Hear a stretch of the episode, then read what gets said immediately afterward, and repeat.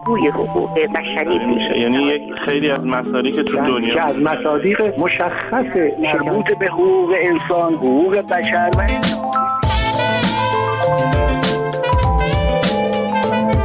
دریچه.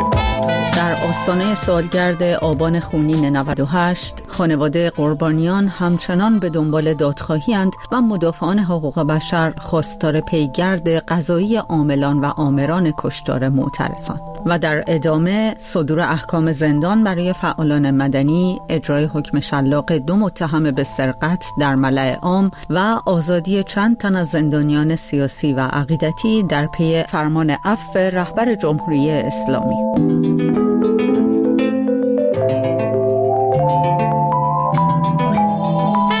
من محتاب وحیدیرات هستم و ازتون دعوت می‌کنم در یک مجله دریچه دیگر با من همراه باشید. یک سال از آبان خونین 98 گذشت. همان چند روز مرگبار. روزهایی که هزاران نفر در اعتراض به افزایش قیمت بنزین به خیابانها آمدند. اعتراض هایی که به سرعت رنگ و بوی ضد حکومتی پیدا کرد و مقام های ارشد جمهوری اسلامی را نشانه گرفت. اعتراض هایی که به خاک و خون کشیده شد و مردمی که جوابشان را با گلوله دریافت کردند. سرکوب خونبار و بی ای که زخم آن کهنه نمی شود. داغش هنوز تازه است. داغ خانواده هایی که فریاد دادخواهیشان هنوز گوش شنوایی نیافته است. یک سال از آن روزها می گذرد. اما این پرونده باز هنوز به محکمه ارسال نشده. پرونده صدها نفری که با گلوله معمورین حکومتی در خیابانها کشته شدند کشته هایی که تعدادشان به گفته عفو بین الملل 304 تن بود و خبرگزاری رویترز آنها را 1500 تن برآورد کرد. و حالا در سالگرد وقایع خونین آبان 98 عفو بین الملل و دیدبان حقوق بشر در بیانیه ای مشترک مقام های ایران را به نقض جدی حقوق بشر در جریان این اعتراض ها متهم کردند. تاراس پهریفر پژوهشگر امور ایران در دیدبان حقوق بشر و توضیحاتی درباره این بیانیه سه سازمان آرتیکل 19 عفو بین الملل و دیدبان حقوق بشر هر کدام جنبه های مختلف سرکوب گسترده و خونینی که در آبان ماه سال گذشته رخ داد رو به طرق مختلف مستند کردند. بعد از گذشت یک سال متاسفانه هیچ اقدام مؤثری برای دادخواهی و پاسخگو نگه داشتن مسببین چنین حادثه در داخل کشور رخ نداده. رقم وجود شواهد گسترده که مأمورین انتظامی از نیروی قهریه کشنده به صورت گسترده علیه معترضین و حتی به گفته بخش از مقامات ایران کسانی که به صورت فعال در اعتراضات شرکت نداشتن هم استفاده کردن. تا کنون هیچ اقدام موثری برای پیگیری و بررسی مسببین این حادثه صورت نگرفته. برای همین ما ضمن ابراز نگرانی از سرکوب تلاش های خانواده ها برای دادخواهی امیدواریم که بتونیم راه های پاسخگو نگه داشتن مقامات ایران از طرق مختلف بینالمللی رو پیگیری بکنیم و در واقع این بیانیه مشترک هم برای جلسه هستش که در هفته آینده برگزار میشه و ما در طول اون به همراه گزارشگر ویژه سازمان ملل در اعدام های فراغذایی و کشتار خودسرانه راه های مختلف پاسخگو نگه داشتن مقامات ایران رو بررسی می‌کنیم از طریق نهادهای بین المللی و سازمان ملل. در این شرایط بحرانی شیوع ویروس کرونا دستگاه قضایی ایران همچنان به تایید و صدور احکام زندان برای دگراندیشان و فعالان مدنی ادامه می دهد. دیوان عالی کشور هفته پیش درخواست اعاده دادرسی سبا کرد افشاری را رد کرد. او یکی از زنان معترض به حجاب اجباری است که از یک سال و نیم پیش در زندان به سر می‌برد و به 24 سال زندان محکوم شده که 15 سال آن قابل اجراست. تنها به دلیل اعتراضش به قانون حجاب اجباری. سوها مرتزایی فعال دانشجویی هم در شعبه 15 دادگاه انقلاب تهران به 6 سال زندان محکوم شد. به اتهام اجتماع و تبانی به قصد اقدام علیه امنیت کشور. مصادیق آن فعالیت در شورای سنفی دانشگاه است و اعتراض او به محرومیتش از تحصیل. سوها مرتزایی که از ادامه تحصیل در مقطع دکترا محروم شده مهر سال 98 در اعتراض به این محرومیت به مدت سه هفته در محوطه دانشگاه تهران دست به تحسن زده بود. همزمان مرجان اسحاقی دانشجوی رشته علوم سیاسی دانشگاه تهران هم در همین دادگاه به ریاست قاضی سلواتی به پنج سال زندان محکوم شد که چهار سال آن تعلیقی است. او که آبان 98 در های دانشجویی بازداشت شده بود به اجتماع و تبانی علیه امنیت ملی متهم شده است. محمود امیری مقدم مدیر سازمان حقوق بشر ایران درباره این احکام زندان می‌گوید به طور کلی این افراد هیچ جرمی رو مرتکب نشدند به همین دلیل هیچ نوع مبنای قانونی وجود نداره برای محکوم کردنشون ولی متاسفانه در جمهوری اسلامی قوه قضاییه و به خصوص دادگاه های انقلاب ارگان های امنیتی هستند که کارشون در واقع سرکوب جامعه مدنی و هر گونه انتقاد از جمهوری اسلامی است. به همین دلیل بر عهده قاضی است که بر اساس مسلحت نظام این افراد رو تنبیه کنه. هر موقع که به مسلحت نظام هست این احکام رو بالا می‌برند. هر موقع که هزینه حکمی بالا میره اینا عقب نشینی می‌کنند. ولی به طور کلی اینها هیچ کدومشون حکم قضایی نیستند بلکه تنبیه و سرکوب هست. پشت درهای بسته در دادگاه های انقلاب بدون دادرسی عادلانه کاملا سلیقه‌ای. نسرین ستوده وکیل دادگستری هفته پیش به مرخصی اعزام شد. اما با مثبت شدن تست کرونا او معلوم شد که در زندان به بیماری کووید 19 مبتلا شده.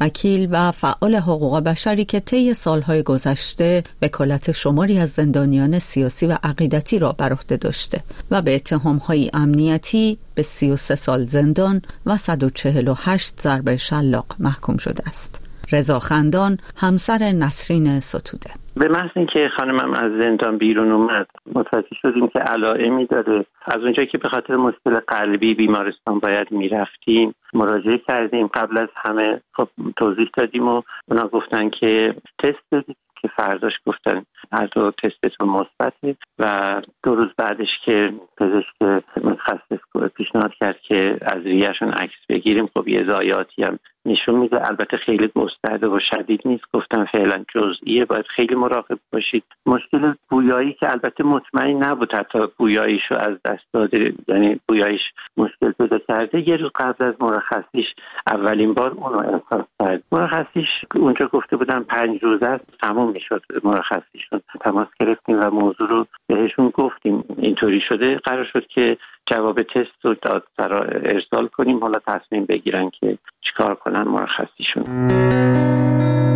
هفته پیش غلام حسین اسماعیلی سخنگوی قوه قضایی ایران از موافقت رهبر جمهوری اسلامی با عفو 157 تن از زندانیان سیاسی خبر داد. به گفته او شماری از این افراد در جریان اعتراضهای سه سال اخیر بازداشت و محکوم شده بودند. و در پی انتشار این خبر تعدادی از زندانیان سیاسی و عقیدتی آزاد شدند. از جمله محمد حبیبی معلم و عضو هیئت مدیره کانون سنفی معلمان تهران که از اردیبهشت سال 97 زندانی بود.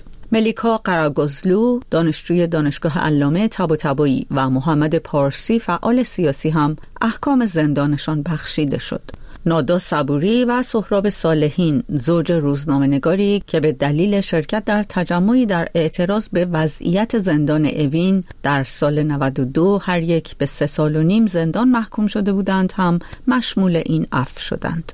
محمد خانی مترجم و پژوهشگر پس از یک ماه و نیم بازداشت با وسیقه آزاد شد. فرانک جمشیدی فعال محیط زیست در سنندج هم پس از چهار ماه و نیم بازداشت با وسیقه آزاد شد. اما هنوز هستند زندانیان سیاسی که از آزادی و مرخصی محرومند در شرایطی که ویروس کرونا در ایران گسترشی بی سابقه یافته و روزانه بیش از 400 قربانی می‌گیرد دهها فعال مدنی و دگراندیش در زندانها به سر می‌برند و خطر ابتلا به کرونا جانشان را تهدید می کند. 27 تن از دراویش گنابادی در تبعید هم مشمول اف شدند و حکم تبعیدشان بخشیده شد. دراویشی که در جریان تجمع زمستان سال 96 در خیابان پاسداران تهران بازداشت شده بودند و برایشان احکام زندان، شلاق و تبعید صادر شد.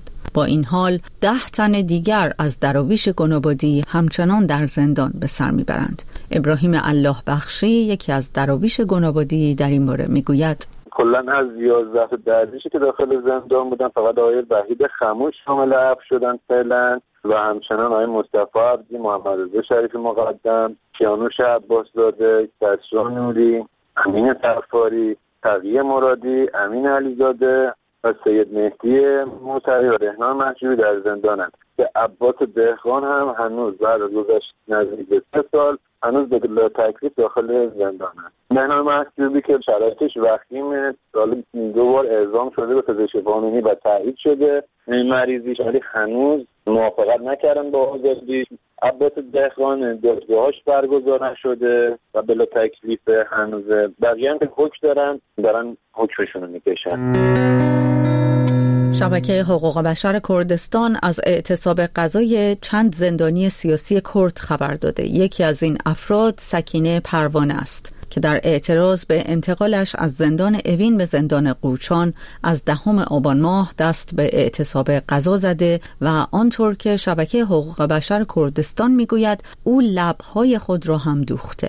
سکینه پروانه که پاییز سال 98 بازداشت شد به اتهام عضویت در گروه های معاند نظام با هدف برهم زدن امنیت کشور به پنج سال زندان محکوم شده. یکی دیگر از این زندانیان سیاسی علی محمدی مقدم نام دارد. زندانی محبوس در زندان ارومیه که در اعتراض به عدم دسترسی به امکانات درمانی از روز چهاردهم آبان ماه دست به اعتصاب قضا زده. او که از سال 87 زندانی است به اتهام جاسوسی برای دولت‌های آمریکا و بریتانیا به 18 سال زندان محکوم شده و شبکه حقوق بشر کردستان می‌گوید روند دادرسی او ناعادلانه بوده لیلی حسنپور خبرنگار شبکه حقوق بشر کردستان و جزئیاتی بیشتر درباره این زندانیان. آقایون کیوان رشوزاده، کامران قاسمی و امید سعیدی با وجود گذشت بیش از 13 ماه تا کنون به صورت بلا تکلیف در زندان به سر می‌برند که در تاریخ 20 آبان ماه در اعتراض به بلا تکلیفی وضعیت خود فشار دفتر ویژه اداره اطلاعات و عدم رعایت اصل تفکیک جرائم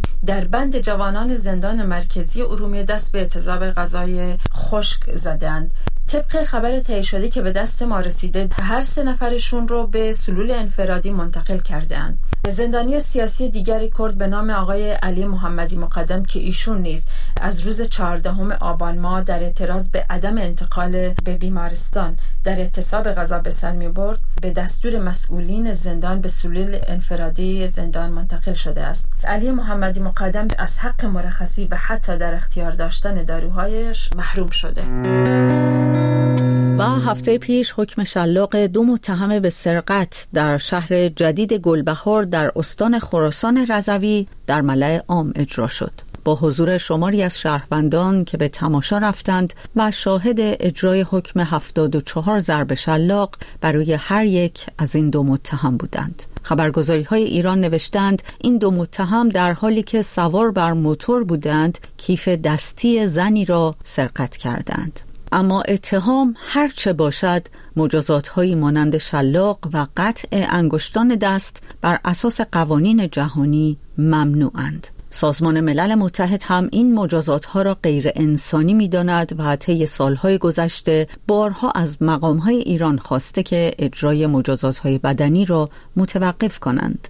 اما مقام های ایران همچنان بر استفاده از این مجازات ها بر مبنای قانون مجازات اسلامی تاکید دارند. مجازات هایی که مدیار سمیع نژاد فعال حقوق بشر در نروژ آنها را مصداق شکنجه می داند. حکم شلاق و اجرای اون جز مجازات های بدنی هست. در واقع مجازات های بدنی مثل شلاق شکنجه هستند و شکنجه. تحت هر شرایطی چه طبق قوانین داخلی ایران و چه طبق قوانین بین المللی حقوق بشر ممنوع هست. به خصوص بر اساس میثاق بین المللی حقوق سیاسی و مدنی که ایران هم جزء اون هست شکنجه رو ممنوع کرده و کسانی که این احکام رو صادر می‌کنن و اجرا می‌کنن قابل پیگرد در مرجع بین المللی هستند.